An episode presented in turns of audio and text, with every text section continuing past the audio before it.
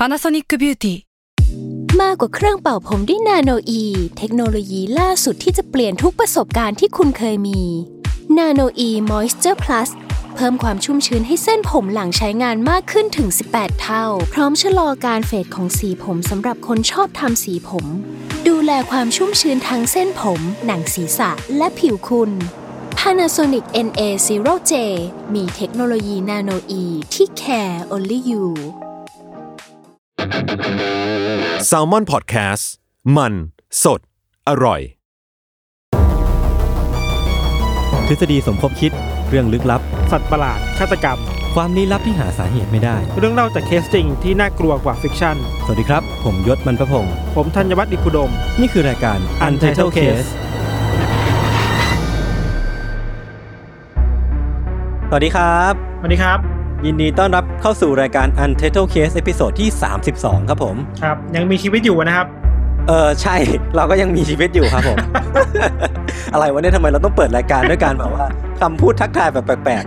ๆ โอเค วันนี้เรามาอยู่กันใน theme mission เนาะพี่ทัน ครับผม ก็เป็น mission ครั้งที่สี่ของเราแล้วพี่ทันรู้สึกเออคุ้นเคยกับกับไอไอเรื่อง mission นี้มากขึ้นหรือยังอะมันก็ ในแง่ดีไหมนะ เออ ถ้าคุณเคยคงเป็นในแง่ดีป่ะก็ใช่ก็ใช่ดีใช่ก็ดีแหละมั้งอืมแต่ก็มันก็ยากเหมือนกันในในการหาเรื่องมาเล่า อะ คือไม่งยากแล้วคือจริงๆเลยเว้ยผมขอเกริ่นไว้ก่อนเลยว่า mission ที่ผมเอามาเล่าในครั้งเนี้ย ผมจะเปิดศักราชการเล่า mission แบบใหม่ ก็คือผมอะจะไม่เล่าเรื่องจริงจังแล้วคืออะไรวะผมจะไม่หาเรื่องปั่นๆมา ผมทนไม่ไหวแล้วการเล่าเรื่องจริงจังมันดูไม่ใช่ทางผมสักทีอผอมเลยครับไปลองสรรหาเรื่องที่มัน เออ น่าจะเป็นมิติใหม่ของการของ u n d e r t a l e Case ประมาณหนึ่งแล้วกัน มาโอเค เดี๋ยวผมเริ่มเล่าก่อนเลยแล้วกันครับผมคือเรื่องของผมเนี่ยมันเกิดในปี 2014 ครับ มันเกิดขึ้นที่อังกฤษ มันมีชายคนหนึ่งครับ ชื่อว่าโทมัสทเวตส์คือนามสกุลเนี่ยอ่านยากมาก ผมจะเรียกเขาว่าคุณโทมัสแล้วกันเอเนาะอคือคุณโทมัสเนี่ยตอนปี 2014อะครับเขามีอายุประมาณ 33 ปี เขาอะตอนนั้นนะประกอบอาชีพเป็นกราฟิกดีไซเนอร์คนหนึ่ง ก็กำลังตกอยู่ในภาวะจิตตกเลย จากปัญหามากมายที่กำลังรุมล้อมชีวิตเขาอะ ทั้งหนี้สินปัญหาส่วนตัวปัญหาครอบครัว หรือว่าแบบคอน FLICT ต่างๆ ในชีวิตเขา มันทำให้ชีวิตช่วงนั้นของเขามันมันค่อนข้างที่จะ depress มันดาวๆอะเหมือนเหมือนเราๆเลยแหละพี่ คือสภาพเออจิตใจก็คือแบบว่ากำลังอยู่ในช่วงตกต่ำอะครับแล้วก็วันหนึ่งในช่วงที่สภาพจิตใจย่ำแย่แบบนั้นนะครับเขาก็ได้ออกไปเดินเล่นกับญาติคนหนึ่งที่ก็จูงหมาไปด้วย แล้วจู่ๆอะครับเขาก็สังเกตว่าไอสิ่งมีชีวิตที่เรียกว่าสุนัขเนี่ย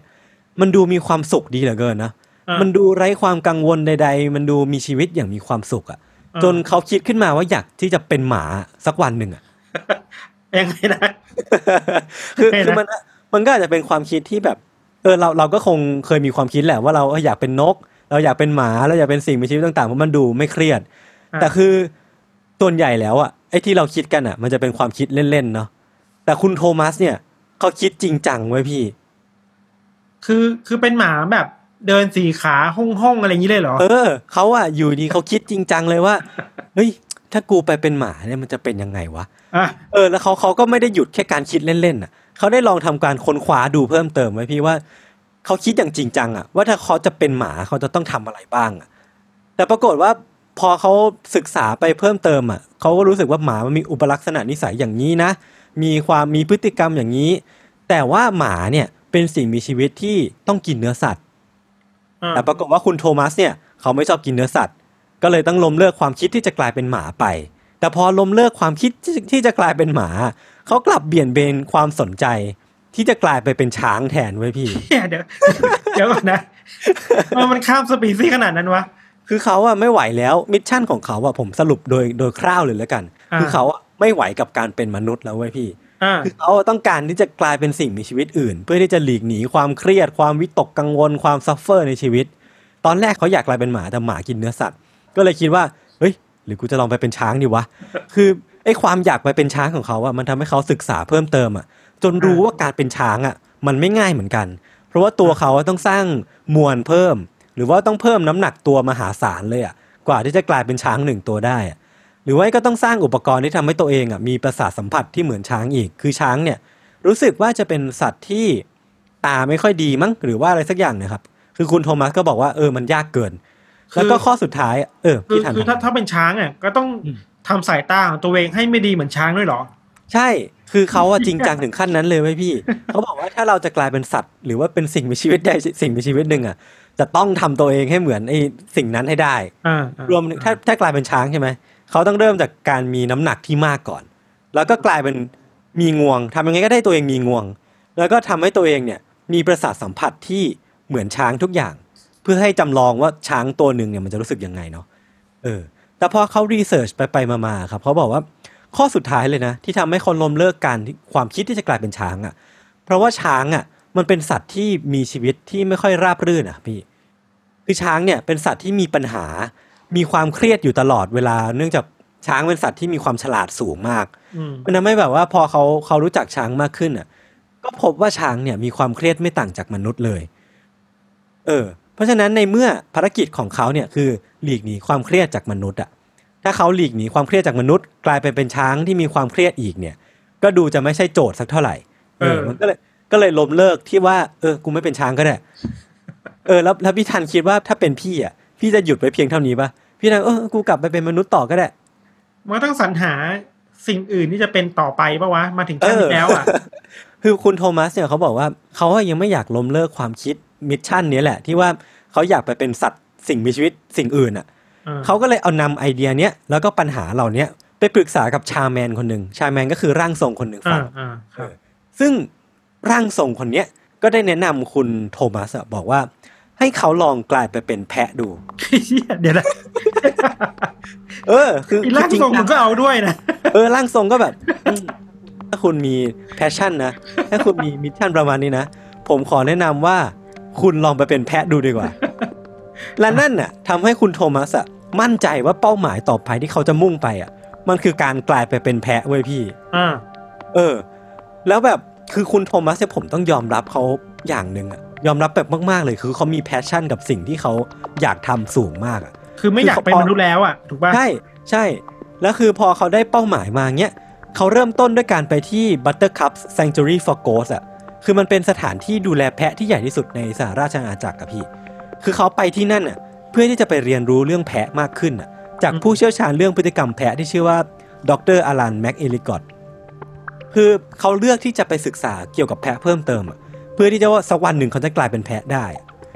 ที่นั่นนะครับที่ที่ Buttercup เนี่ยเขาได้เรียนรู้หลายอย่างจากดรอลันเนาะเขาได้เรียนรู้ว่าแพะเองเนี่ยก็มีความเครียดเหมือนกัน เพราะว่าแพะเองเป็นสิ่งมีชีวิตที่เป็นเหยื่อเนาะโดยธรรมชาติโดยไลฟ์ไซเคิลของมันเองแล้วมันเป็น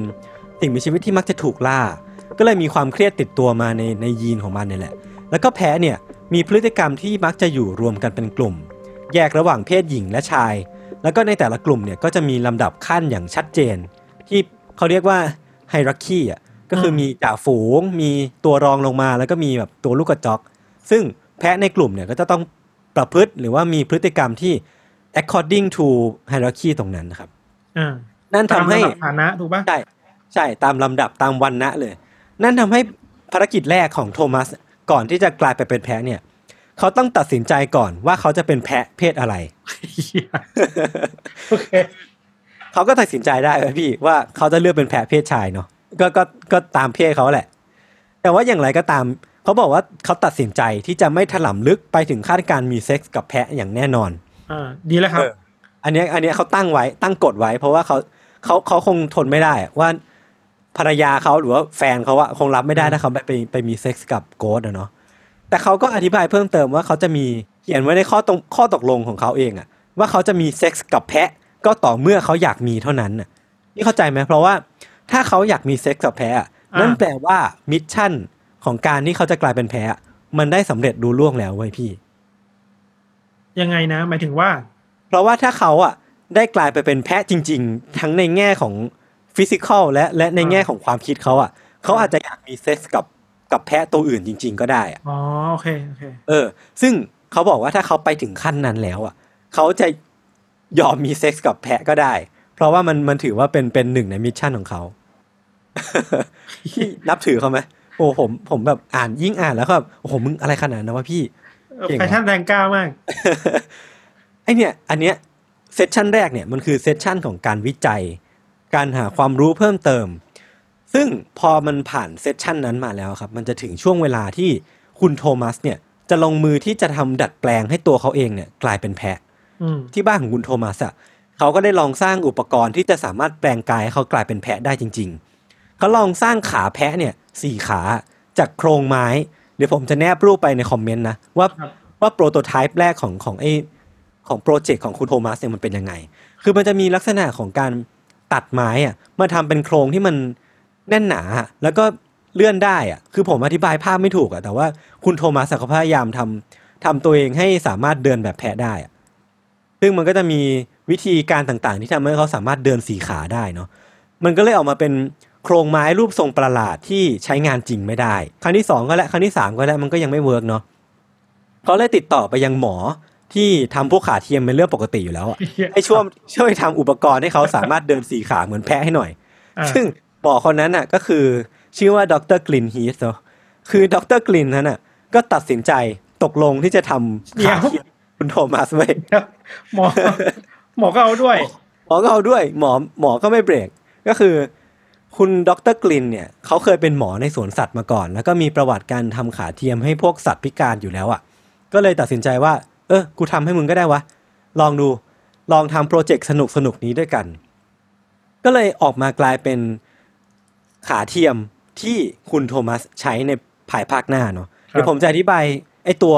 โครงสร้างของของขาเนี้ยให้พี่ทันแล้วก็คุณผู้ชมฟังก่อนแล้วกันนะครับ ครับ คือขาคู่หน้าของของไอ้ชุดเนี้ยมันทำมาจากอุปกรณ์ชนิดเดียวกับขาเทียมเลย มันมีความอ่าคงทนสูง เพราะว่าคุณโทมัสเนี่ยเมื่อโปรเจกต์เริ่มเนี่ยเขาจะต้องใช้ไอ้ขาเนี้ยในการเดินข้ามภูเขาจริงเดี๋ยวนั้นเดินข้ามภูเขาๆใช่เขาต้องปีนเขาไต่เขาลงเขาด้วยไอ้ขาคู่เนี้ยแหละ เพื่อพิสูจน์ความเป็นแพะอย่างนี้เหรอใช่เพื่อพิสูจน์ความเป็นแพะแล้วก็ไอ้ขาคู่หลังเนี่ยทำมาจากที่ทันรู้จักไอ้ไอ้ที่สปริงสปริง jumper ปะที่ที่มันจะเป็นแบบ คนที่เขาติดขาสปริงอ๋อะอแล้วเอาไว้โดดโดดโดดโดดอะ ที่มัน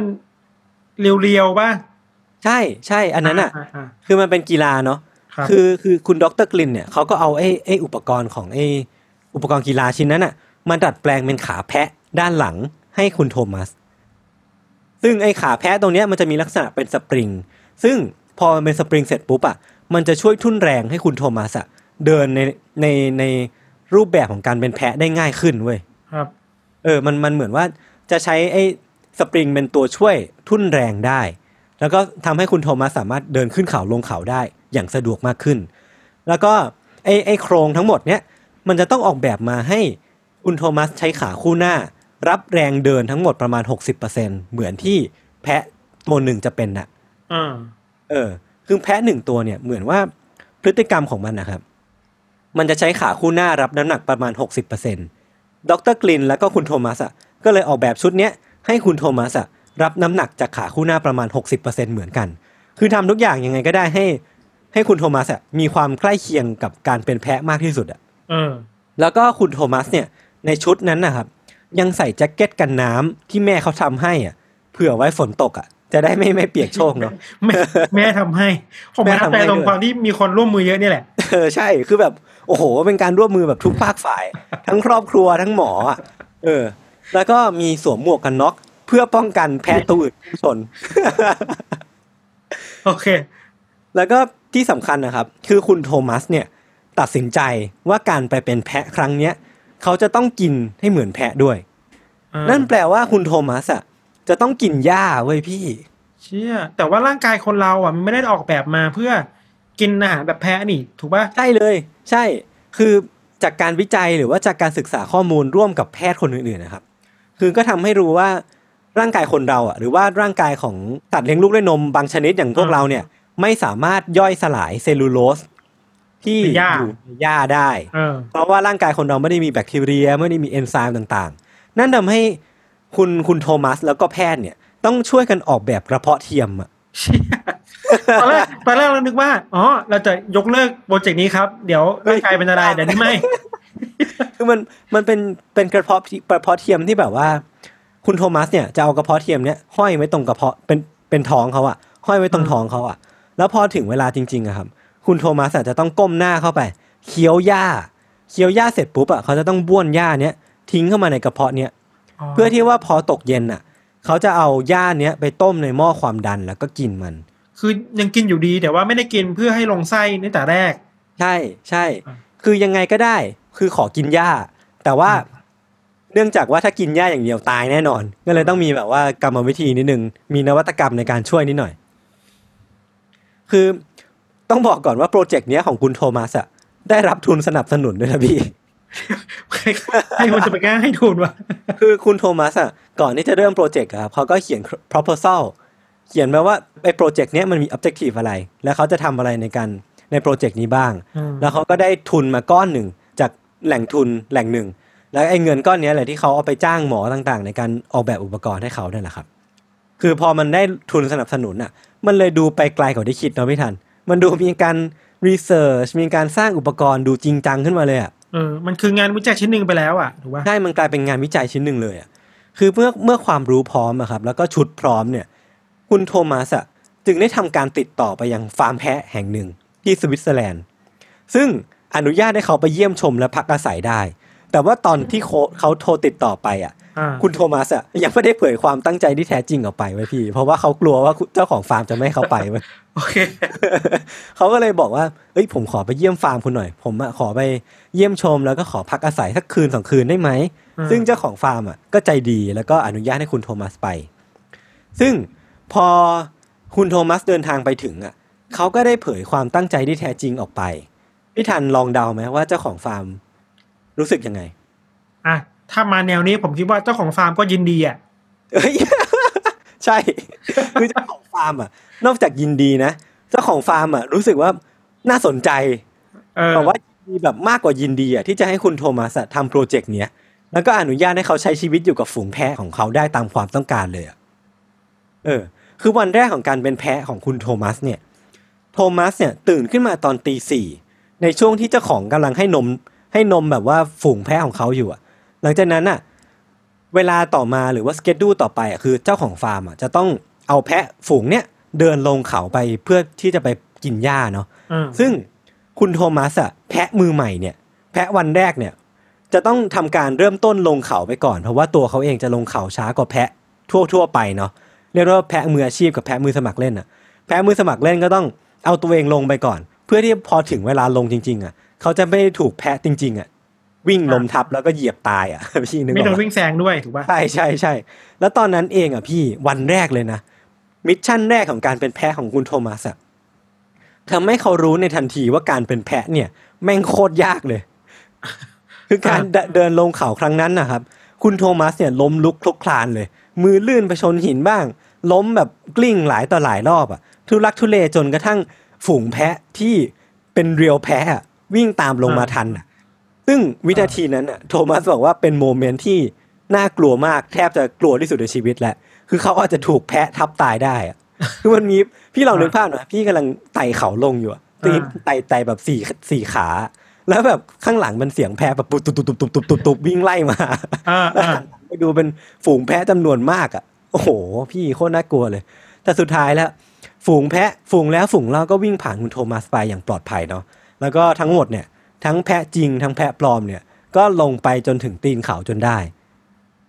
คือพอลงไปถึงตีนเขาเนี่ย อย่างที่บอกไปมันเป็นภารกิจการกินหญ้าเนาะ โทมัสเนี่ยก็พยายามที่จะเข้ากันกับกลุ่มแพะเหล่านี้แหละ แต่ก็รู้ว่ามันไม่ง่าย เพราะว่าเมื่อไหร่ที่เขาเคลื่อนตัวเข้าไปใกล้ฝูงแพะเหล่านี้ทั้งฝูงเลยนะ ก็จะวิ่งหนีคุณโทมัสไป แต่ว่าสุดท้ายแล้วครับ คุณโทมัสอะก็อ้างว่านะ ก็ได้ออกมาบอกว่านะ เขาสามารถเข้ากับฝูงแพะได้ในที่สุด เพราะว่าเขาอะเข้าไปแทะเล็มหญ้ากับพวกมันเว้ย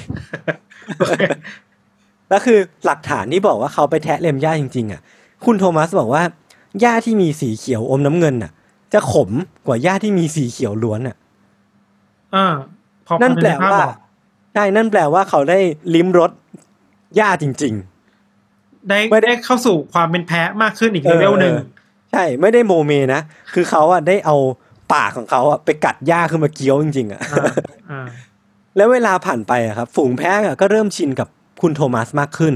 เริ่มมีการเข้ามาดมมีหน้าเอามีเอาหน้าเข้ามาทิ่มทิมๆอะมีแบบเลียๆนิดนึงอะ คุณโทมัสเนี่ย ก็ก็ทำการดมกลับไปเดี๋ยวแล้วคือการดมกลับของคุณโทมัสอะเขาบอกว่าเขาต้องทนความเหม็นเหม็นสาบอะเพราะว่าสัตว์ป่าเองอะสัตว์อ่าจริงๆอะ มันก็จะมีกลิ่นกลิ่นสาบของมันนะเนาะอืมซึ่งมันก็เป็นกลิ่นปกตินั่นแหละ ซึ่งมันมีแฟกต์แฟกต์หนึ่งครับ คือวิทยาศาสตร์อะบอกว่า แพะตัวผู้เนี่ยจะทำการเอาฉี่ตัวเองเนี่ย มามาปกคลุมร่างกายตัวเองอะเหมือนแบบทำให้ตัวเองร่างกายตัวเองมีกลิ่นฉี่อะเพื่อดึงดูดเพศตรงข้ามเว้ยฮอร์นั่นโมแปลว่าบบหคุณใช่นั่นแปลว่าที่คุณโดมโทมัสดมไปอะ อาจจะน่าจะกลายน่าจะเป็นกลิ่นฉี่ของแพะนี่แหละ อ่าแล้วคือมันมีเรื่องเรื่องราวน่ารักน่ารักของคุณโทมัสกับฝูงแพะฝูงนี้ด้วยนะพี่ ในฝูงแพะทั้งหมดเนี่ย มันจะมีแพะตัวหนึ่งที่คุณโทมัสอะบอกว่าดูเป็นเพื่อนกับเขามากที่สุดเพียงตัวเดียว ซึ่งคุณโทมัสอะเรียกแพะตัวเนี้ยว่าหมายเลขสิบแปดตามตามที่เจ้าของฟาร์มเรียกเนาะคือมันก็ไม่ได้มีชื่ออะไรอย่างชัดเจนหรอก แต่มันน่าจะเป็นแพะเบอร์สิบแปดของของของฟาร์มเนี้ยครับ แล้วก็คุณโทมัสเนี่ยมักที่จะ ไปไหนมาไหนด้วยกันเสมอ ก็คือไปกินหญ้าก็ต้องมีไอ้แพะตัว 18เนี่ยเบอร์ 18เนี่ยเดินตามกันไป หรือว่าคุณโทมัสเดินไปฉี่ไอ้แพะตัวเนี้ยก็จะเดินตามมาด้วยก็คือเหมือนเป็นตัวติดกันอะ เป็นเพื่อนรักกันอะเออซีกันแล้วอะ แล้วก็มีอยู่ครั้งหนึ่งครับ คุณโทมัสอะบอกว่าเขาเดินขึ้นเขาอะ เหมือนว่าการเดินขึ้นเขาอะ ด้วยด้วยสีสีเท้าเนี่ย มันง่ายกว่าการเดินลงเขาเนาะเพราะว่าการเดินลงเขามันมีโอกาสเสี่ยงที่เขาจะกลิ้งหลุนหลุนหลุนตกลงไปอะ เขาก็เลยชอบที่จะปีนขึ้นไปข้างบน เพื่อไปกินหญ้ามากกว่าที่จะปีนลงไป แต่ปรากฏว่าพฤติกรรมของแพ้หรือว่าในแง่ของจิตวิทยาของแพ้เนี่ย การที่คุณอยู่สูงกว่า นั่นแปลว่า คุณมีวันณะสูงกว่าอ่าอ่าอ่านั่นแปลว่าคือพอคุณโทมัสอะปีนขึ้นไปกินหญ้าที่ชั้นสูงกว่า นั่นแปลว่าในในแง่ความเข้าใจของแพ้แล้วอะคุณโทมัสกำลังปีนเกลียวอยู่อะอ่าเป็นจ่าฝูง ใช่ คือระหว่างที่เขากำลังเคี้ยวเคี้ยวเคี้ยวหญ้าอยู่อะเขามองลงมาด้านล่างไว้พี่ เหมือนสายตาของแพ้ทุกตัวในฟาร์มนั้นอะกำลังจดจ้องมาที่เขาอะอ่าแล้วแบบตาไม่กระพริบอะแล้วก็แบบเฮ้ยมึงทำอะไร มึงมึงคิดว่ามึงเป็นใคร มึงไปกินหญ้าข้างบนกูได้ยังไงพี่ลองนึกภาพนะแบบเชี่ยแล้วคุณโทมัสตอนนั้นอะในหัวเขาอะคิดอยู่สองอย่างไว้ยพี่ว่าเชี่ยกูจะเอามือต่อยมันหรือว่าจะเอาหัวรับ หัวรับมันดีวะ แล้วแบบในในวิทในวินาทีแห่งความสั่นคลอนของคุณโทมัสเนี่ย แพะหมายเลขสิบแปดเนี่ย ก็เดินเข้ามาเว้ยเดินเข้ามาแล้วก็เหมือนมารับคุณโทมัสอะช่วยกันพาเดินลงไปจากจากเนินนั้นอะแล้วก็เหมือนช่วยเข้ามาคลี่คลายสถานการณ์ที่มันกำลังตึงเครียดอยู่ตอนนั้นอะให้มันจบลงเป็นแล้วเพื่คุอณนโทมัสก็ก็เออ มันเป็นการช่วยเหลือของเพื่อนอะอะเหมือนเหมือนพี่อะไปดูดบุหรี่กันที่ลานจอดรถสยามอ่า ก็มีมีแก๊งอีกนักเรียนอีกโรงเรียนหนึ่งอะมาหาเรื่องอะ แล้วก็มีเพื่อนคนหนึ่งมาช่วยกันไกล่เกลี่ยแล้วก็พาคุณออกไปอะอ่ามัมันคืออารมณ์นั้นเลยอะเออเออเออสถานการณ์ทุกอย่างมันก็ค่อยดีขึ้น แล้วก็แพะทุกตัวก็กลับไปกินหญ้ากันตามปกติ โอ้โห พี่โคตรมันแบบว่า มันกลายเป็นแบบอะไรก็ไม่รู้แล้วอะมันมันเกิดจะเป็นสงครามก็ได้นะ เออ มันมันโกโซบิกแล้วอะแล้วคือทุกๆ เย็นนะครับ พอตกเย็นอะ คุณโทมัสอะก็จะเอาหญ้าที่เขาเคี้ยวแล้วก็บ้วนทิ้งไว้ในในกระเพาะเทียมของเขาเนี่ยเอามาต้มกินเนาะซึ่งจริง ๆ แล้วในแง่ของสารอาหารแล้วอะมันก็ไม่เพียงพอหรอกกับการที่จะหล่อเลี้ยงชีวิตนะนะพี่ เขาก็เลยต้องกลับไปกินอย่างอื่นด้วยที่ฟาร์มของของเจ้าของแหละอืมแต่คือมันก็พอแล้วเนาะคือมันก็ดูพยายามแล้วแหละ คือเรียกได้ว่าคุณโทมัสก็พยายามที่อย่างมากที่สุดแล้วอะที่จะกลายเป็นแพะตัวหนึ่งให้ได้อะ แล้วก็ทุกๆวันเนี่ยครับพอตกดึกเนี่ย คุณโทมัสก็จะกลับไปนอนที่คอกเหมือนกับแพะตัวอื่นๆเพียงแต่ว่านอนกันคนละพื้นที่อะเออ แล้วก็คุณโทมัสเนี่ยใช้ชีวิตอยู่กับฝูงแพะ ฝูงเนี่ยเป็นเวลาทั้งหมดสามวันโอ้ก็คือตื่น ตื่นมากินนม เดินลงเขาด้วยการลงไปกินหญ้า แล้วก็ใช้ชีวิตอย่างเลื่อยเปื่อย ทั้งหมดสามวันสามคืนอ่าพี่ทันอิจฉาปะไม่ครับ เอ้ยเป็นผมผมอิจฉานะคือ ผมว่าอยากอยากทำอะไรให้มันสุดอย่างนี้ได้บ้างอะ่ะ เออ คือต้องยอมรับคุณโทมัสแม่งสุดจริง แล้วก็พอจบสามวันเนี้ยครับ คุณโทมัสอะตาม proposal ที่เขาเขียนไว้ตอนขอเงินทุนเนาะอืมเขาบอกอีกสามวันที่เหลืออะเขาจะใช้ในการวิจัยว่า ถ้าเขาเดินแบบแพะเนี่ย มันจะมีอุปสรรคในการเดินขึ้นเขาลงเขาไหมอ่าสามวันที่เหลือเขาก็เลยใช้เวลาทั้งหมดไปกับการเดินขึ้นลงภูเขาเพื่อที่จะทำการวิจัยอ่าเออ แล้วพอวันวันสุดท้ายเนี่ยเขาก็ทำทุกอย่าง mission ทุกอย่างลุล่วงหมดแล้วเนาะเขาได้ลองกลายไปเป็นแพะใช้ชีวิตอยู่กับฝูงแพะจริงๆ3วัน แล้วก็ได้ลองเดินทาง แบบขึ้นเขาลงเขาแบบแพะจริง ๆ อีก3วัน พอมาถึงวันสุดท้ายเนี่ย เจ้าของฟาร์มอะ ก็ได้ทำการเลี้ยง ปิดเขาเรียกว่าอะไรเลี้ยงเลี้ยงส่งอะเลี้ยงส่งคุณโทมัสอะปิดฟาร์มเลี้ยง ได้ปิดฟาร์มเลี้ยงเลยแล้วพี่ทันลองเดาดูว่าเมนูอะไร ที่คุณเจ้าของฟาร์มอะเอามาเลี้ยง ผมว่าผมเดาถูกมันต้องไม่น่ากินแพ้แน่เลยว่ะใช่ คือเจ้าของฟาร์มแม่งเอาสตูเนื้อแพะมาให้คุณโทมัสทำให้ทำให้คุณโทมัสอะได้ข้อสรุปว่าสิ่งที่เกิดขึ้นอะกับสิ่งที่วาดวาดฝันไว้อะมันไม่ค่อยตรงกันอย่างที่คิดอ่าเท่าไหร่ คือคุณโทมัสอะถ้าเขาภูมิใจกับการเป็นแพะจริง ๆอะเขาอะ อาจจะไม่ได้อยากกินสตูเนื้อแพะถูกปะเออแต่ปรากฏว่าคือเขาอะยินดีที่จะกินสตูเนื้อแพะตรงนั้นน่ะนั่นแปลว่าหกวันที่เขากลายไปเป็นแพะอะเขาไม่ได้รู้สึกว่าเขามีความสุขเท่าไหร่ คือเขาก็ไม่ได้ enjoy มัน มีความเป็นมนุษย์อยู่บ้างแหละเออคือเขาก็ไม่ได้ enjoy การเป็นแพะอย่างที่คิดไว้ตอนแรกอะเนาะเออเขาก็นึกนึกเอาเองอะว่าการเป็นแพะมันอาจจะทำให้เขาละทางโลกได้อะชีวิตของเขาอาจจะมีความสุขขึ้นหรือว่าเขาอาจจะปล่อยวางได้มากขึ้น แต่ปรากฏว่าเออมันไม่ได้มีความสุขอย่างที่คิด แต่เขาบอกว่าสิ่งหนึ่งที่สำคัญที่เขาได้เรียนรู้จากการไปเป็นแพะหกวันเนี่ยเขาบอกว่าแม้แต่แพะเองเนี่ยก็มีชชีวิตที่ค่อนข้างลำบากนะพี่ คือมันก็ต้องดิ้นโดนตัวเองอะเพื่อที่จะมีชีวิตรอดอะอืมไม่ว่าจะเป็นการลงเขาที่มันลำบากอะคือเขาก็ไปลองมาแล้วอะมันมันลำบากจริงๆอะการลงเขาด้วยสี่เท้าเนี่ย แล้วก็แม้แต่หญ้ามันไม่ได้อร่อยอะคือมันก็ต้องยอมรับว่าแพะเองอะก็มีมีวิถีชีวิตของมัน มีความลำบากของมันมีความเครียดของมันมี มีรสชาติของชีวิตของมันอืมที่ก็ไม่ต่างอะไรกับมนุษย์สักเท่าไหร่เออแต่ยังไงอะพี่เขาบอกว่าแพะเองอะก็เป็นมนุษย์ที่ดีกว่าเนาะคือคือยังไงวะไม่รู้เหมือนกัน แต่เขาบอกว่าแพะเองอะ เป็นมนุษย์ที่ดีกว่า เพราะว่ามันอยู่กับปัจจุบันตลอดเวลา มันไม่ได้มีเรื่องทุกข์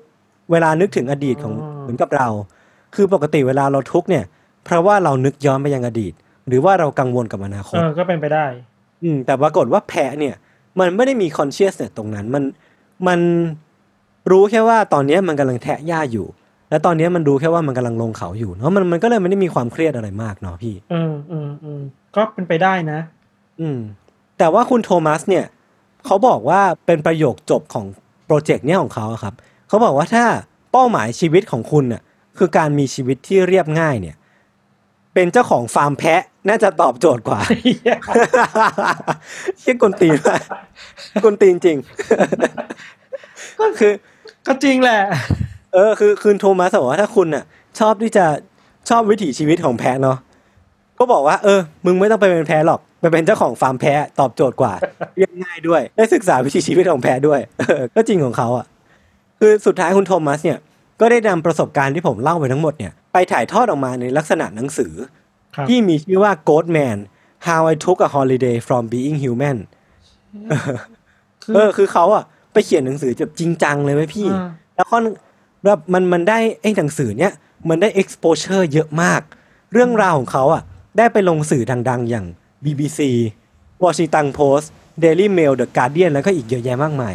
คือแบบกลายเป็นเน็ตไอดอลในช่วงข้ามคืนอะ ก็ก็สมควรแล้วเปล่าวะทุ่มเออทุ่มเทขนาดนั้นเนี้ย ใช่ สุดท้ายแล้วผมผมอยากที่จะทิ้งท้ายไว้ว่า เรื่องราวของโทมัสอะมันได้สร้างแรงบันดาลใจให้เราประมาณหนึ่งเลยนะอืมคือผมก็เลยอยากถามคุณผู้ฟังว่า ถ้าคุณเลือกได้อะคุณอยากเป็นสิ่งมีชีวิตอะไร ของผมเนี่ย ผมอยากที่จะไปเป็นหมาแล้วกันทำไมเอวะอพี่ถ้าเป็นหมาในบ้านเนี่ย มันไม่ต้องทำอะไรเลยนะพี่ นอนกินอย่างเดียวอะมันดูไม่ค่อยทุกข์อะไรปะแมวอะแมวก็ได้นอนนะยศ เอออะพี่ธัญเลือกเป็นเลือกเป็นสิ่งมีชีวิตอะไร เป็นแมวสิทำไมอะพี่ทพี่เป็มันนดูหยิ่งดีแค่มันดูหยิ่งดีแบบไม่ต้องยุ่งกับมนุษย์อะแล้วแต่แมวมันจัด Untitled Case ไม่ได้เลยเนี่ย พี่ธัญรู้สึกชื่นชมคุณโทมัสไหมเราเราคิดว่าก็น่าชื่นชมในในระดับหนึ่งแหละเออแต่ก็ไม่จริงๆ ไม่ได้แย่อะไรเลยนะอืม ถึงว่าก็เขาก็มีความมี passion ของเขาอะใช่แต่ว่าเราเราคิดถึงอะไรบางอย่าง เช่นแบบ จริง ๆ ไอ้วิธีการที่คุณโทมัสเขาทำอะ มันก็ไม่ใช่เรื่องใหม่ในวงการวิชาการซะทีเดียวอะยศเอาเหรอเออเวลาเวลาเราพูดถึงการเขาเรียกว่าไงกระบวนการวิจัย มันจะมีเครื่องมือหลายอย่างถูกป่ะมันจะมีอ่าฮะวิธีการหลายอย่างในการเข้าถึงข้อสรุปของเราอะครับเออในในเชิงมนุษยวิทยาอืมมันมีพิธีการที่เอาตัวเองอะเข้าไปอยู่ในสิ่งสิ่งนั้นด้วยเหมือนกันเว้ยอ๋อ เช่นเช่น เช่น สมมุติว่าถ้าเราอยากวิจัยเรื่องวงดนตรีแบบ hardcore rock หรือว่าแนวแบบพังอ่าฮะอะไรเงี้ยมันก็เคยมีนักวิจัยที่เอาตัวเองอะเข้าไปอยู่ในแฟนคลับของดนตรีแบบนั้นด้วยเหมือนกันน่ะอ๋อเดี๋ยวป่ะก็ก็คือมันมันเป็นกระบวนการทำการวิจัยอยู่แล้วใช่ไหมพี่เออก็เอคืออเออการเอาตัวเองเข้าไปอยู่ในเรื่องของ subject ที่เราต้องการที่จะทำการทดลองหรือว่าใช่ทำการเข้าไปเป็นส่วนหนึ่งเดียวกับ subject อะอ๋อ แต่ว่าไอ้เคสของคุณโทมัสเนี่ยมันไม่ไปไกลไม่ได้นั่นคือขั้นสุดอะ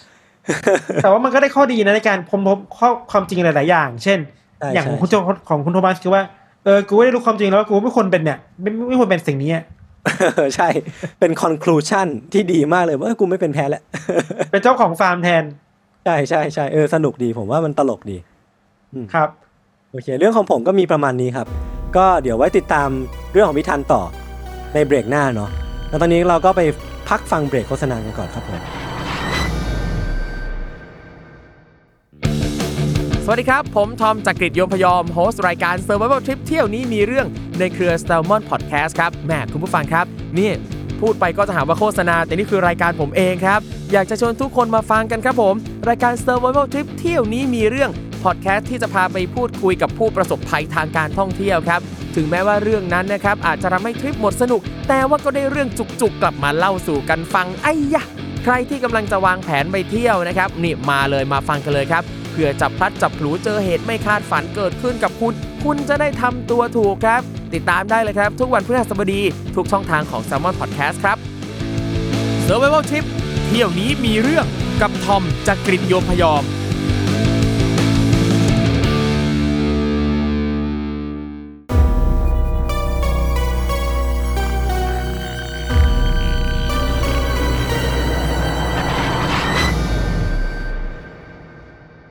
ครับเรื่องของเรานะครับ ก็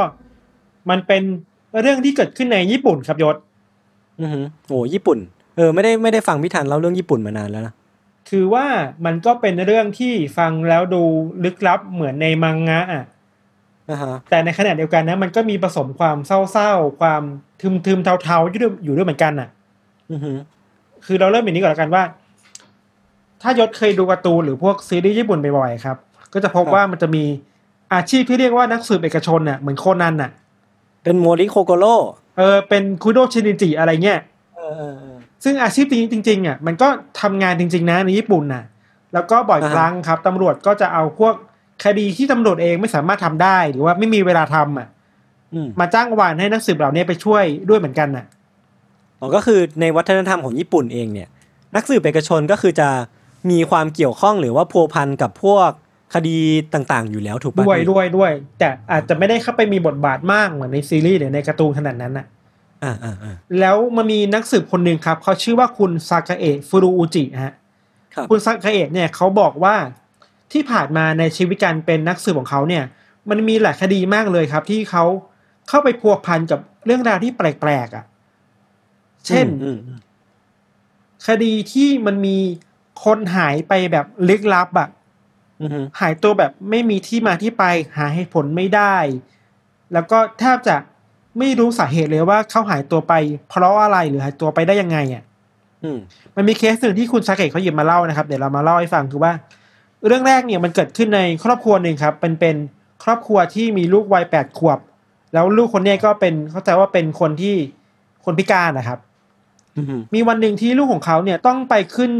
เวทีในงานโรงเรียนเพื่อเล่นดนตรีโชว์อะอืม ซึ่งในบริบทของสังคมญี่ปุ่นแล้วอะคนที่จะไปงานไปหาลูกก็คือแม่นึกออกปะเพราะแม่จะเป็นแม่บ้านส่วนส่วนพ่อไปทำงานแบบไม่มีเวลาไปอยู่แล้วอะ ปกติงานโรงเรียนมันก็จะเป็นวันธรรมดาเนาะใช่ใช่ครับพอมาถึงวันงานนะครับ ทางโรงเรียนก็จองจองเก้าอี้ไว้ให้แม่ดูอะ อืมซึ่งถ้าเป็นเราเป็นน้องเป็นเด็กคนนั้นน่ะเราก็จะดีใจนะเอ้ยถ้าเรามาเล่นดนตรีแล้วมีแม่มาดูหันไปที่เก้าอี้แล้วมีแม่มาคอยดูอยู่อะอืมมันก็ดูชุบชูใจครับ แต่ว่าเออเออพอมันถึงเวลางานจริง ๆ แล้วอะ พอน้องคนนี้ขึ้นไปเล่นดนตรีแล้วอะ แต่แม่ของเด็กก็ไม่มาสักทีหนึ่งเลยอะอืมเราแล้วเราอีกแม่ก็ไม่มา จนถึงงานจบอะ แม่ก็ไม่มาเว้ยอืมสุดท้ายแล้วเก้าอี้ตัวนั้นก็เป็นเก้าอี้ที่มันว่างอยู่ตลอดเวลาเลยอะ โอ้โหเออเออมันก็น่าเศร้านะคือเด็กรอแล้วแม่ก็สัญญาไว้แล้วว่าแม่แม่จะไปหา อืม แต่เรื่องราวมันมีมากกว่านั้นคือว่า พอเด็กกลับมาที่บ้านน่ะ ปรากฏว่าไม่ใช่แค่ว่าแม่ไม่ได้ไปหาที่โรงเรียนนะคือแม่ไม่อยู่บ้านแล้วอะอ้าวเหรอ ของทุกอย่างที่เกี่ยวกับแม่หายไปหมดเลยจากบ้านอะ เดี๋ยวนะ ของทุกอย่างที่ที่เกี่ยวกับแม่ ของในห้องแม่ กระเป๋าเสื้อผ้า ของแต่งตัวเครื่องประดับของแม่ไม่มีอยู่แล้วอะเชี่ยเหมือนเหมือนแม่ไม่มีตัวตนอยู่ในบ้านอีกต่อไปแล้วอะเฮ้ยเออโคตรแปลกเฮ้ยเออแล้วเออมันหายไปไหนแต่เคสนี้ก็ยังอันซอฟนะคือยังหาไม่ได้ว่าแม่หายไปไหนอะครับ เออ แล้วก็มีอีกคดีหนึ่งคราวเนี้ยเป็นเรื่องจากหนังสืออีกคนหนึ่งของญี่ปุ่นเหมือนกัน เขาชื่อว่าคุณคัตสึโนริคุโดอืมคุณคัตสึโนริเนี่ยเขาเล่าว่า มันมีคดีหนึ่งที่เขาได้รับมา มันเป็นวันหนึ่งที่มีหญิงชราคนหนึ่งครับ เขามาติดต่อขอความช่วยเหลือ โดยเล่าว่า เนี่ยอยากให้นักสืบเนี่ย ไปตามหาสามีของเธอให้หน่อยสามีเธออายุแปดสิบปีอะเป็นคนชราเหมือนกันอะ อืม คือสามีของเธอครับ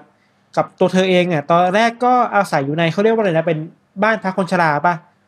อ่าแต่ว่าบ้านพักคนชราในญี่ปุ่นที่แห่งเนี้ยมันไม่ได้ปิดขนาดนั้นนะคือว่าสามารถเข้าออกได้แบบปกติอะครับอืมมีวันหนึ่งสามีของเธอเนี่ยก็เดินมาบอกเธอว่า เนี่ยจะไม่อยู่เลยนะไม่ไหวแล้วไม่ชอบจะไปให้ได้ เออ เธอก็ก็โอคือเคสามีที่โกรธอาจจะโกรธเจ้าหน้าที่มา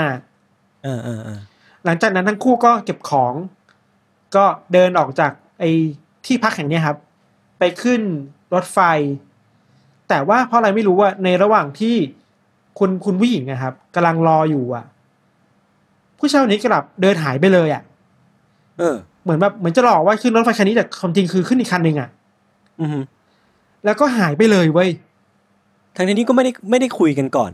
ไม่ได้ว่าบอจะกคือทุกอย่างมันปกติมากเหมือนจะไปด้วยกันน่ะ เออเออเออไม่ได้มีสรุปแบคืบอสัญญาณไม่ได้มี อะไรเลยที่บ่งบอกว่าเขาจะหายตัวไปใช่ไหมพี่ ใช่ไม่มีอะไรเลย เออ แล้ว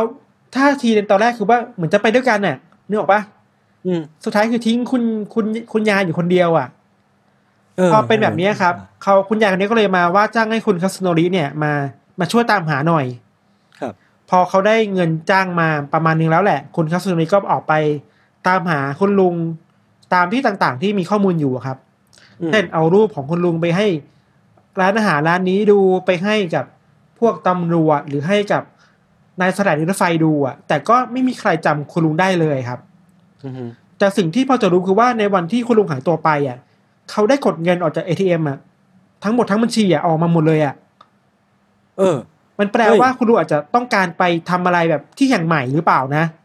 มีพิรุษและ เออ อันนี้เอออัอันเนี้ย อันเนี้ยผมถือว่าเป็นสัญญาณที่ชัดเลยนะว่า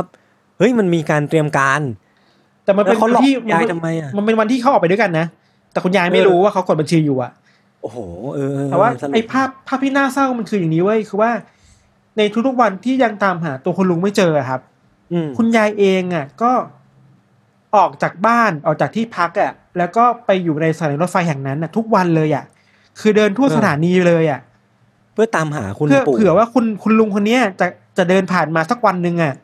โอ้เศร้าอะ คือหาอยู่ทุกวันหาไม่เจออะลองคิดถึงคนแก่เออๆคนหนึ่งที่แบบเดินไม่ค่อยไหวอะ เดินไปอืมมาทั่วสถานีทั้งวันเพื่อหาคนอะ อืม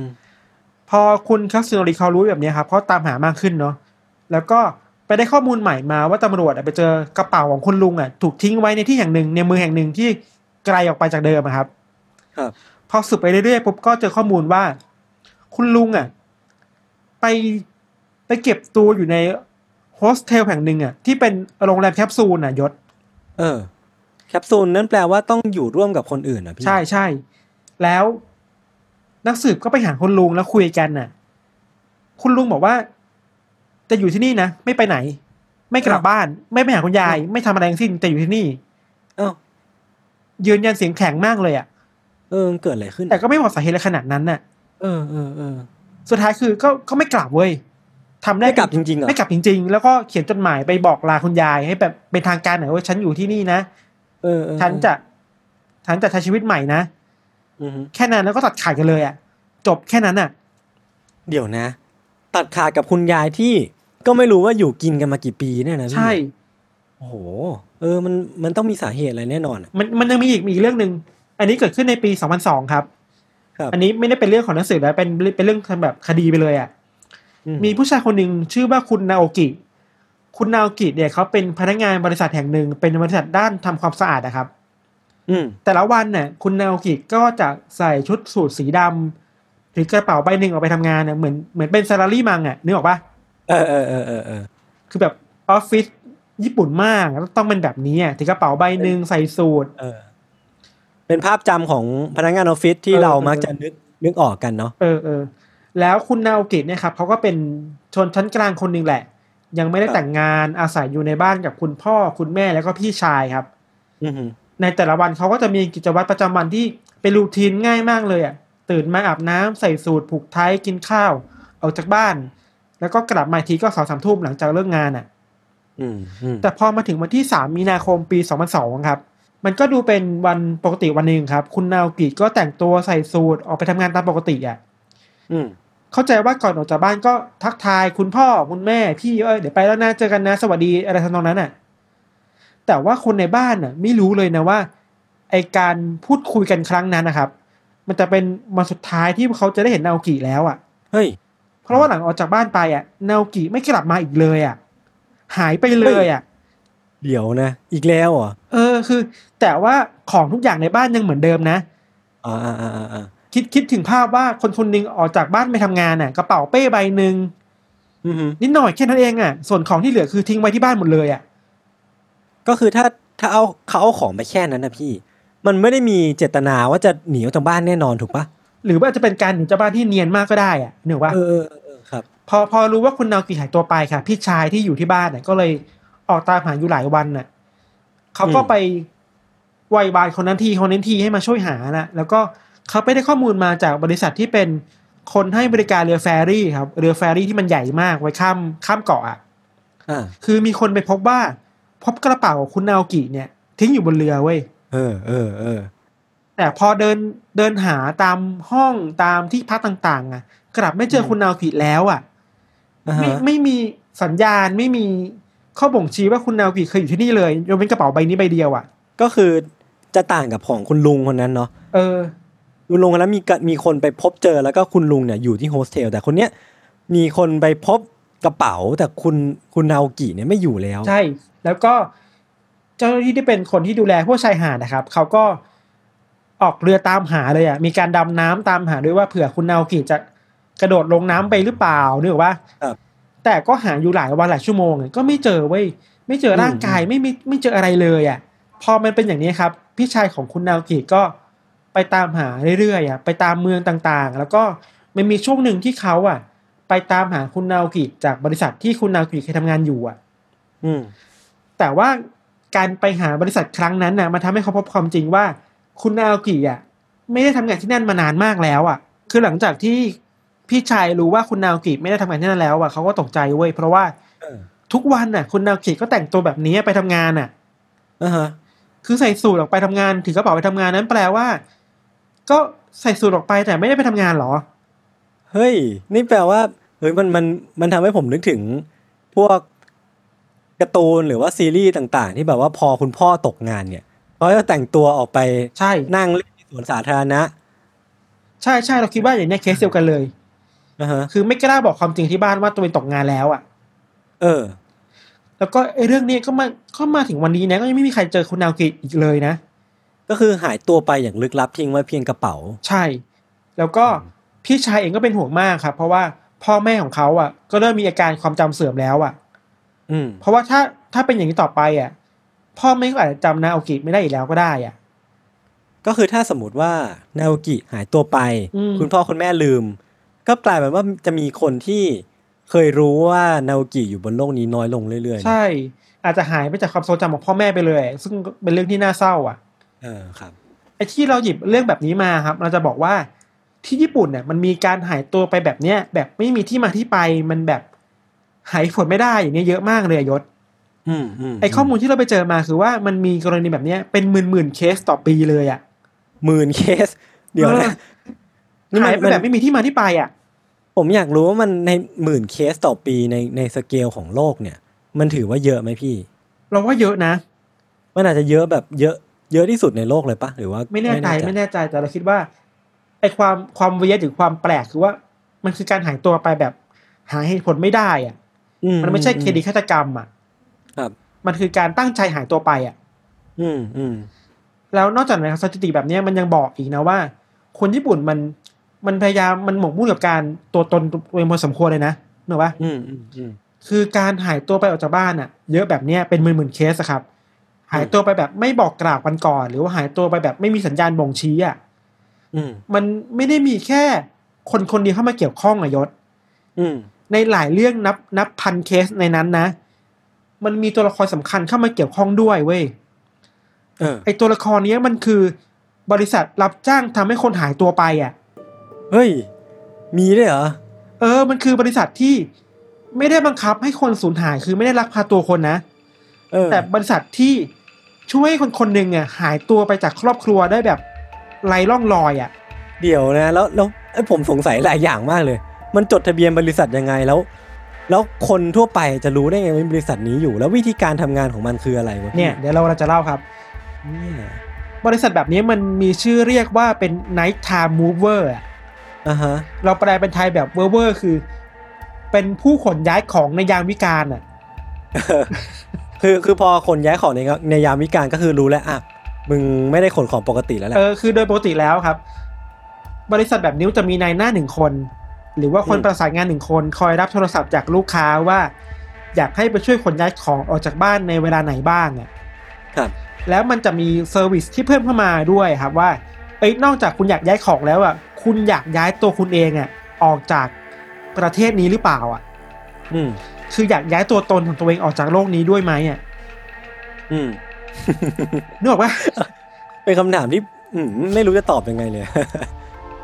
คือนอกจากที่บริษัทเสนอแล้วนะ บางครั้งในเออบางกรณีครับ ลูกค้าเองอะก็มาถามด้วยตัวเองด้วยซ้ำว่า เออนอกจากจะขนย้ายเฟอร์นิเจอร์แล้วอะ คุณสามารถขนย้ายตัวตนชั้นอะ ออกจากบ้านหลังนี้ได้หรือเปล่าอะ เออ คือแม่งโคตรมังงะเลยอะ เออเออเออเออส่วนใหญ่แล้วบริษัทแบบนี้มันจะติดป้ายประกาศตามพวกเว็บไซต์ที่มันจัดหางานนะครับ ครับ ไม่ก็พวกเว็บบอร์ดต่างๆ อะอืม2chan อะไรเงี้ยที่เราคิดว่า4chan อะไรที่ญี่ปุ่นมันฮิตฮิตกันนะอ๋อเออเออไอ้บริษัทแบบเนี้ยครับ จริงๆแล้วหลายหลายแห่งนะ มันตั้งต้นมาจากบริษัทที่ย้ายของออกจากบ้านก่อนอะ อืม แต่พอมันมีคนที่มา request มากๆเข้าอะ มันก็เลยต้องขยับขยายบริการตัวเองออกไปอะ ก็เรียกได้ว่า เพิ่ม business line เพื่อเพื่อตอบเออความต้องการของผู้บริโภคเออคือพอย้ายของออกจากบ้านเสร็จแล้วอะแล้วพาตัวของคนคนนั้นออกจากบ้านได้แล้วอะ อืมพวกนายหน้าหรือพวกบริษัททีมงานเหล่าเนี้ครับเขาจะพาไปเปลี่ยนชื่อ เปลี่ยนนามสกุล หรือบางกรณีคือพาไปทำศัลยกรรมเปลี่ยนใบหน้าเลยก็มีอะยศโอ้โห เรียกได้ว่า completely disappear ไปเลยอะเออ สาเหตุส่วนใหญ่ที่คนมาใช้บริการแบบเนี้ยครับ คือว่าพวกเขารู้สึกว่าตัวเองอะ ไม่สามารถแบกรับตัวตนแบบเดิมที่มีอยู่ได้แล้วอะอืมภาระหน้าที่ที่เขาแบกรับอยู่มันหนักเกินไป หรือว่าบางคนรู้สึกว่าอับอายจากการตกงาน ไม่อยากให้ครอบครัวรู้ เด็กบางคนไม่กล้าไปสอบอะอืมเพราะว่ากลัวว่าผลสอบออกมาแล้วครอบครัวจะผิดหวังอะอืมพวกเขาเลยเลือกที่จะวิ่งหนีออกมาจากจากพื้นที่ในครอบครัวแบบนี้ออกมา อืมอืมเดี๋ยวเราจะเล่าให้มันเห็นภาพมากขึ้นนะคือว่ามันมี กรณีหนึ่งเป็นบริษัทของของคนคนหนึ่งชื่อว่าคุณมิโฮะฮะครับคุณมิโฮะเนี่ยเป็นผู้หญิง แล้วก็เธอรับงานมาหลายงานมากอะ ตามที่เราไปหามาคือว่า เธอบอกว่าเธอเธอทำงานนี้มาประมาณสามพันกว่าครั้งแล้วอะ ในการเดี๋ยวนะสามพันกว่าครั้งนี่แปลว่า มีคนหายตัวไปเพราะเธอกว่าสามพันคนเนาะใช่โอ้มันมีตั้งแต่งานที่เธอรับจ้างมาแค่ไม่กี่หมื่นเยนน่ะ จนถึงงานที่ใหญ่ประมาณแบบสเกลแบบหนึ่งล้านเยนเลยก็มีอะ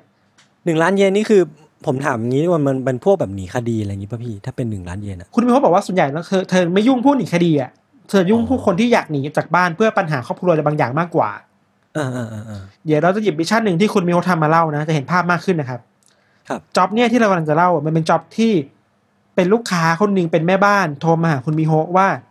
อยากให้เธออะช่วยพาตัวแม่บ้านตัวเธอเองครับ แล้วก็ลูกๆแล้วก็แม่เนี่ย หายตัวออกไปจากบ้านได้หรือเปล่าอะเพราะว่าเธออะไม่สามารถทนสามี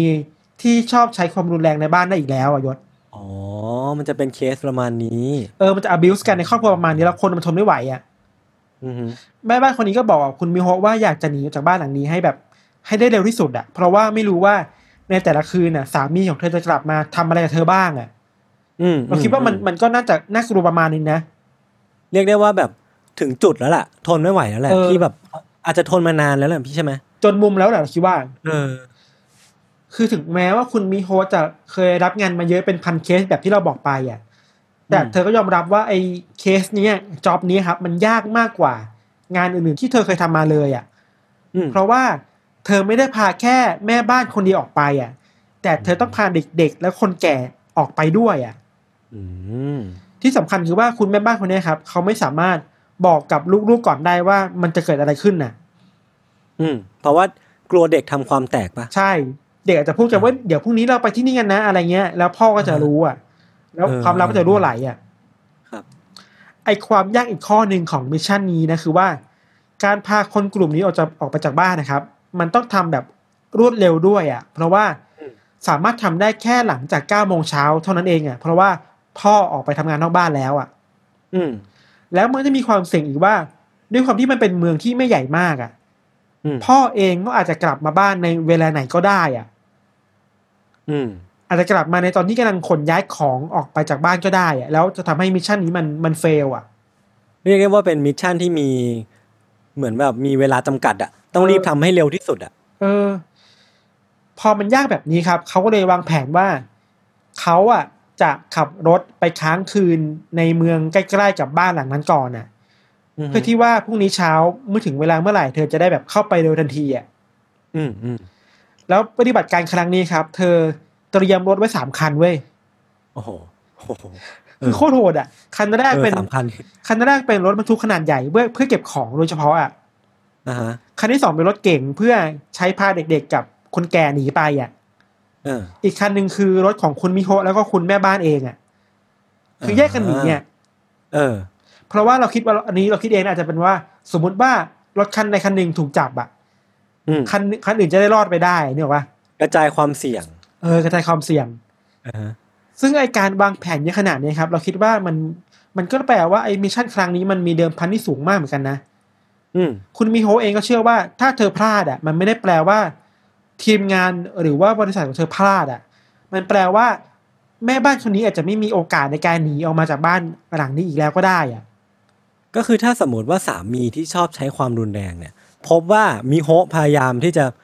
พาลูกๆหนีออกไปจากตัวเองอะโอ้โหอืมพี่เขาคงแบบ เออ คงคงทำอะไรมากกว่านี้นั่นแหละแล้วคนแม่บ้านก็จะเป็นแบบ ต้องอยู่กับนรกอะเราคิดว่านะ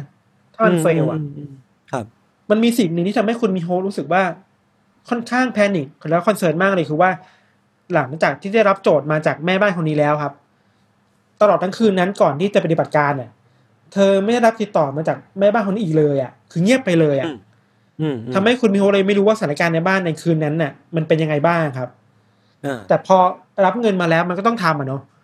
อืมเช้าวันรุ่งขึ้นเขาก็เลยขับรถทั้งสามคันน่ะไปจอดรอแถวๆบ้านหลังนั้นน่ะ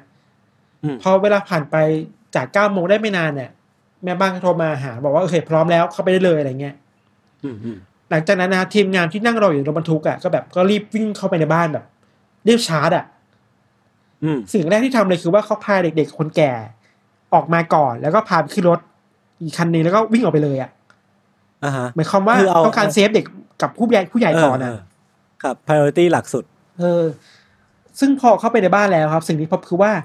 มันมีของที่ต้องเก็บเยอะกว่าที่คิดมากเลยอะ เธอต้องรีบหยิบพวกกล่องพวกเฟอร์นิเจอร์ใหญ่ๆอะที่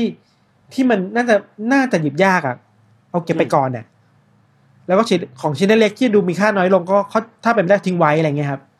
เพื่อเพื่อทำงานกับเวลาไม่ให้เวลามันมันมากเกินไปกว่านี้อะอืมจนสุดท้ายแล้วเขาก็ใช้เวลาทั้งหมดประมาณสองชั่วโมงเองอะเออในการเก็บของจากห้องนอนของคุณมิโฮะกับลูกกับแม่ขึ้นรถบรรทุก แล้วก็ทุกคนก็หนีจากบ้านหลังนั้นได้ครับโดยที่พ่อไม่รู้ตัวอืม แต่เราคิดว่าไอ้ความสำคัญคือว่า ในสารคดีที่เราไปดูนะ คือเขาเลือกที่จะเก็บของแค่ของตัวเองเว้ยอืมนั่นแปลว่าไอ้ภาพที่สามีกลับมาบ้านจะเห็นว่า ทุกอย่างในบ้านเหมือนเดิม ยกเว้น แม่ที่หายไป ลูกที่หายไป เมียที่หายไปอะอ่าฮะแล้วของคนของของคนเหล่านี้มันหายไปหมดเลยอะเหมือนแค่ว่ามีแค่ตัวเขาคนเดียวอยู่ที่บ้านหลงเหลืออยู่อะอืมเหมือนคนเหล่านี้ไม่เคยมีตัวตนอยู่ในบ้านอีกแล้วอะ คืออันเนี้ยมันเป็นเป็นวิชวลหรือว่าเป็นเป็นความรู้สึกที่โอ้โห พี่มันเคว้งเหอะ คือไม่ได้หายไปแค่ตัวคนนะยศเออ ของน้ำของของแบบเตียงนอนจักรยานหายไปด้วยอะ ของเหล่านั้นนะพี่ อย่างที่เคยคุยกันไปก่อนหน้านี้เนาะที่เป็นเป็นเรื่องของพี่หนุ่มที่ผมหยิบมาเล่าอะคือของเหล่านั้นน่ะ มันไม่ใช่แค่ของเนาะมันมีความทรงจำใช่ คือถ้าสมมติว่าของของตัวเองอยู่อะ แต่ว่าของของคนที่อยู่ในบ้านด้วยกันไม่อยู่แล้วอะ เรียกได้ว่าความทรงจำของ ที่สามารถระลึกถึงคนคนนั้นอะแม่งไม่อยู่เลยอะแม่งหายไปหมดเลย มันหายไปหมดเลยอะเออไอเตียงนอนที่เคยนอนด้วยกันหรือว่าไอจักรยานที่ลูกเคยขี่อะมันไม่อยู่แล้วอะเออโหมันก็มันก็โหดประมาณนึงนะอืมแต่อืมแต่เราผมลยแหละเราเราคิดว่ามันก็แฟร์สำหรับคนที่ครับมันต้องการจะหนีอะคือมันก็ไม่อยากทิ้งอ่าความทรงจำอะไรทิ้งไว้อะอ่าฮะหลังจากที่แม่บ้านคนนี้สามารถหนีออกมาได้ครับเขาก็ ไปทำอะไรต่อหลายอย่าง เยอะมากเลยเช่น ไปเปลี่ยนชื่อ เปลี่ยนนามสกุลอืมเปลี่ยนเบอร์โทรศัพท์ เปลี่ยนตัวตนทำตัวตนใหม่หมดเลยอะอืมคือเรียกได้ว่าไปไปรีสตาร์ทชีวิตใหม่ในเมืองอื่นไปเลยอะอืมไอเรื่องที่เราไปอ่านมาคือว่า หลังจากนั้นนะครับ แม่บ้านคนนี้กับคุณมิโฮะอะก็ยังคุยกันอยู่นะ คือแบบไม่ได้คุยกันในฐานะลูกค้าหรือว่าคนที่รับจ้างแล้วอะ คือคุยกันในฐานะเพื่อนอะอ๋อกลายเป็นเพื่อนเออมาปรึกษากันว่าทำไงต่อไปดีอะไรเงี้ยครับอืม เราคิดว่าไอสาเหตุที่ทำให้คุณมิโฮะรู้สึกว่าผูกพันกับลูกค้าทุกคนมากอะเพราะว่าตัวคุณมิโฮะเองอะก็เคยเป็นคนที่หายตัวไปเหมือนกันนายศอ๋อเหรอ เธอเคยแต่งงานมาแล้ว เคยโดนสามีทำร้าย เคยโดนสามีด่า เคยถูกใช้ความรุนแรงจนวันหนึ่งเธอทนไม่ไหวอะเออก็หยิบกระเป๋ามาใบหนึ่งมีกุญแจรถขับรถออกไป แค่นั้นเอง หนีไปเลยอะ อืม หายตัวไปแบบแต่อันนี่มีเหตุผลนะคือว่ามันทนไม่ไหวอะครับอืมอืมแต่สุดท้ายคือเธอก็ไม่กลับบ้านไปหลังนั้นอีกแล้วอะอืมเธอออกมาทำธุรกิจทำอะไรหลายอย่างครับ แล้วก็มาเปิดบริษัทรับจ้างขนของ แล้วก็มาช่วยทำให้คนหายตัวไปเป็นแบบนี้ทุกวันนี้แหละ อะไรเงี้ยเดี๋ยวคิดว่านี่คือสตอรี่ของคุณมิโฮะนะครับแล้วเขาเธอก็เล่าต่อด้วยว่า หลังจากที่เธอหนีจากบ้านน่ะ เธอก็ไปทำศัลยกรรมเปลี่ยนหน้าตัวเองใหม่หมดเลยอะก็คือ ทุกอย่างที่เธอทำให้ลูกค้าคือเธอเคยผ่านมาก่อน เธอทำมาแล้ว แล้วก็มันมีเออสตอรี่หนึ่งคือว่า เธอเคยเดินผ่านอดีตสามีด้วยอะโอ้โหไปถึงสวนกันบนถนนบนทางม้าลายอะอย่างกับพล็อดหนังก็คือพวกพระหนังเนี่ยเธอบอกว่าไอตอนที่เธอเออเห็นสามีของเธออยู่อีกฝั่งหนึ่งอะหัวใจเธอเต้นแรงมากเหมือนแบบเออแน่นอนใจมันจะแอหลุดออกมาจากร่างกายแล้วอะเออแต่โชคดีด้วยเวลาที่เดินสวนกันน่ะเขาจำเธอไม่ได้เว้ย ก็เธอไปสัญญกรรมแล้วถูกเอป่ะอพี่คือแบบไอ้เชี่ยโคตรพล็อดหนังอะมคือแบบไม่อยากนึกภาพแล้วแบบตื่นเต้นแทนเลยอะคือนอกจากคุณมิโฮะแล้วยศยังมีคนที่ทำงานในธุรกิจแบบนี้อีกเยอะมากเลยนะ คนที่ทำงานรับจ้างช่วยคนหายตัวไปครับ อืม ซึ่งส่วนใหญ่ที่เราไปตามอ่านมาไปตามดูมา คนที่เป็นนายหน้าหรือคนที่รับจ้างทำงานแบบเนี้ยแทบทุกคนน่ะ เคยมีประสบการณ์ในการหนีออกจากบ้าน เคยอืมเป็นคนที่หายตัวไปมาก่อนด้วยเหมือนกันน่ะอืมคือมันเป็นแพทเทิร์นเดียวกันเนี่ยของคนทำคนทำอาชีพนี้ไปแล้วอะอืมมันมีคนหนึ่งที่มีชื่อพอสมพอสมควรครับเขาชื่อว่าคุณโชฮัตโตริคุณโชเนี่ยเขาก็เคยหนีออกจากบ้านมาก่อน แล้วก็เขียนหนังสือกับธุรกิจนี้ออกมาให้คนในสังคมญี่ปุ่นได้รับรู้อะว่ามีอาชีพนี้อยู่ เออเขาบอกว่า คือตอนแรกๆครับเขาก็ทำงานรับขนของทั่วไปแหละอืมรับขนเฟอร์นิเจอร์ทั่วไปแหละ แต่มีวันหนึ่งอะมีลูกค้าผู้หญิงคนหนึ่งมาถามเขาว่า นอกจากจะทำให้สิ่งของหายไปแล้วอะเขาสามารถทำให้ตัวเธอหายไปด้วยได้หรือเปล่า อะ เออเออมันคือโจทย์ใหม่ทางธุรกิจมากเลยอะ เออ สุดท้ายแล้วเออเขาคิดว่าเออก็น่าลองดูอะอ่าฮะเขาเลยทำมาเรื่อยๆจนถึงทุกวันนี้ครับอือฮึคุณโชเองก็บอกว่าเขาก็เคยทำให้คนช่วยคนหายมา ก็หลายพันคนแล้วเหมือนกันเนี่ยอืมอืมคือสุดท้ายแล้วคือ ธุรกิจนี้มันเลยเป็นวงจรที่คนหาย มาช่วยทำให้คนหายอะคนที่เคยหายตัวไปอย่างสำเร็จ เออ ก็เอาไอ้เอาไอ้เคล็ดลับหลักวิชาตรงนั้นน่ะเออมาทำให้คนอื่นหายตัวไป ซึ่งจำนวนแบบหมื่นคนต่อปีนี่ไม่ใช่น้อยเลยนะพี่ แล้วอะไรแบบนี้เราคิดว่าแม่งโคตรญี่ปุ่นเลยอะเออเออเออคือมันไม่ใช่การหายตัวไปแบบ แบบเข้มข้นน่ะ แบบอือฮึถูกลักพาตัวหรือถูกฆ่าหรือว่าเราคิดว่ามันก็มีเคสแบบนั้นแหละ แต่เคสพวกนี้มันคือเคสที่คนอยากจะหายตัวไปจากสังคมอะ อืม ไม่อยากมีตัวตนแบบนี้แล้ว อะอือฮึมันมีบางคนด้วยนะที่แบบ ก็มีลูกแล้วนะ มีเมียแล้วนะ ก็อย่างเคสเคสที่พี่เล่าคนแรกปะเออ สุดท้ายก็ไม่ไหวอะ ยอมอะ ยอมยอมหนีออกมา ในแง่หนึ่งเราคิดว่าเขาก็ถูกมองว่าเป็น loser ได้แบบหนึ่งแหละอืมมันก็ถูกวิจารณ์ว่าคนพวกนี้เป็น loser หรือเปล่า อะ แต่ว่าอืมสำหรับเราเราคิดว่าเรามองอีกแง่หนึ่งว่า คือว่าไอการตัดสินใจว่าจะละทิ้งตัวตนแล้วไปเริ่มใหม่เนี่ย มันก็ต้องอาศัยความกล้าพอสมควรเลยนะ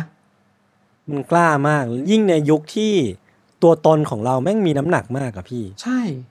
เออคือ เรื่องเนี้ยผมว่ามันต้องก่อนอื่นเลยผมถามขอขอถามพี่ธันกับมันถูกกฎหมายปะถูกหรอมันถูกกฎหมายเหรอ เพราะมันไม่ได้ทำอะไรผิดอะเออเออไม่ได้หน่วงเหนี่ยวคนไม่ได้ทำร้ายคนอะมันเป็นแค่คอนพาเซนต์คนถูกเคลื่อนปะย้ายจากบ้านหลังหนึ่งไปอีกบ้านหลังหนึ่งอะ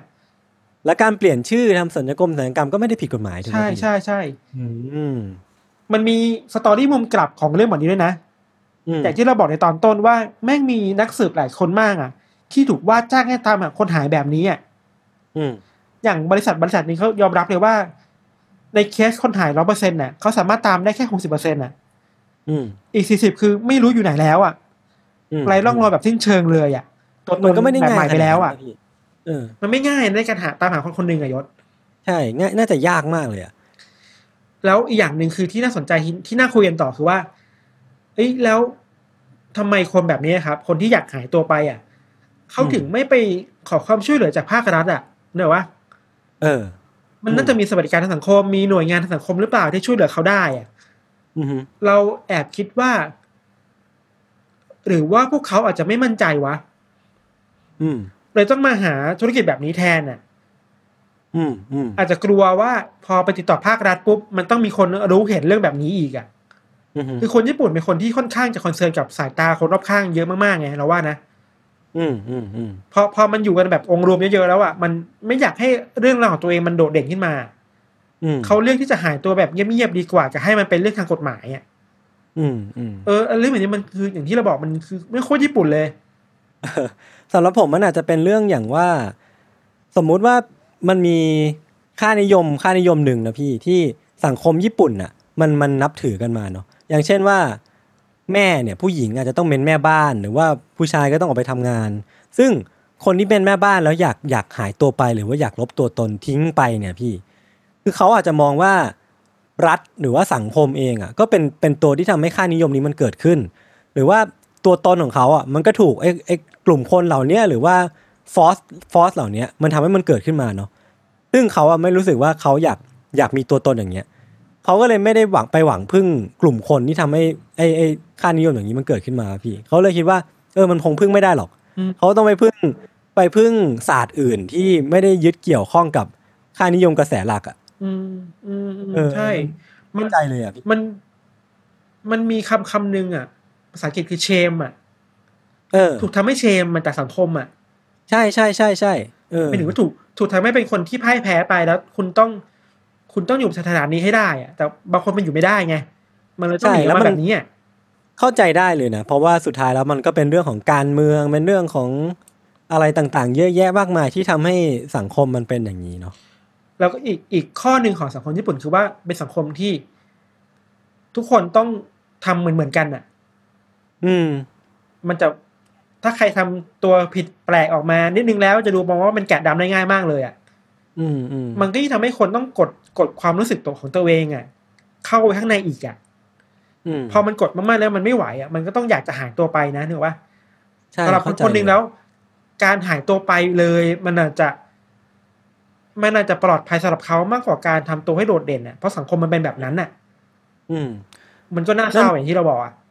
นั่นแปลว่าผมว่ามันก็ challenge ประมาณหนึ่งเนาะว่าเขาไปเริ่มต้นชีวิตใหม่แล้วอะไอชีวิตใหม่ของเขาเนี่ยเขาจะสามารถมีตัวตนอย่างที่เขาอยากอยากมีได้หรือเปล่าเออเออออะไรอย่างเงี้ยพี่อย่างอย่างไอ้เคสที่คุณมิโฮะเขาพาพาไปช่วยอะอืมมันก็มีบทสัมภาษณ์แม่บ้านคนนั้นนะหลังจากที่เธอหนีมาได้แล้วอะ เธอก็รู้สึกว่าทุกวันนี้เธอยังกลัวอยู่เลยอะ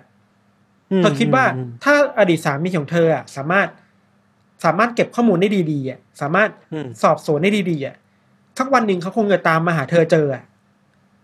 สักวันหนึ่งเขาคงจะจ้างนักสืบเอกชนอะมาตามหาเธอจนได้อะอืมเราเลยคิดว่าแม่งเป็นฟอร์สที่มันแปลกประหลาดมากในสังในสังคมญี่ปุ่นเนี่ยในเมื่อ ภาครัฐพยายามตามหาคนอะ ส่วนคนพยายามจะหนีอะเออ เออ มันเป็นสตอรี่ที่แบบโคตรญี่ปุ่นเลยเออ มันมันแบบโอ้ยังกับพล็อดหนังอะหรือแม้แต่สมมติเราเป็นภาครัฐเองแล้วเราอยากจะตามหาคนนี้ให้เจออะแต่เราไม่ไม่รู้ด้วยซ้ำว่าไอ้คนที่หายไปอะเขาอยากให้เจอตัวตนหรือเปล่าอะอืม ไอการทำตัวเองให้หายตัวไปตลอดชีวิตอะ มันอาจจะเป็น mission แบบ lifetime mission ของคนคนหนึ่งเลยก็ได้นะ ใช่ เออ น่าสนใจมากเลยนะเนี่ย ใช่ไหมแต่ว่าประเด็นคืออย่างที่พี่ธัญพูดอะมันมีประเด็นหนึ่งที่น่าสนใจคือ ต่อให้เขาเปลี่ยนชื่อสัญญกรรมหน้า แต่สุดท้ายความทรงจำในอดีตมันก็ยังหลอกหลอนเขาอยู่เนาะตัวตนในอดีตเขาก็ยังยังคงเป็น ยังมีส่วนส่วนสำคัญในชีวิตปัจจุบันเขาอยู่ดี ใช่ใช่อย่างน้อยเราคิดว่าโอเคแหละเรื่องตัวตนมันก็ยังมีปัญหาอยู่อะอืมแต่ว่าอย่างน้อยๆคือว่า พวกเขาได้ปลอดภัยจากการถูก abuse แล้วอะ อืมอืมเราคิดว่าเออประเด็นหลักประเด็นแรกที่เขาต้องการคือนั่นแหละหนีมาให้ได้ก่อนหนึ่งค่อยว่ากันหงค่อยว่ากันเออ มานี้ครับ โอเคครับ สนุกดีสนุกดี โอเคครับ วันนี้เรื่องของผมแล้วก็พี่ธัญก็มีประมาณนี้ครับผม ไว้ติดตาม Untitled Case ต่อได้ใน episode ต่อๆไป ทุกช่องทางของ Salmon Podcast เช่นเคยครับผม วันนี้ลาไปก่อน สวัสดีครับ สวัสดีครับ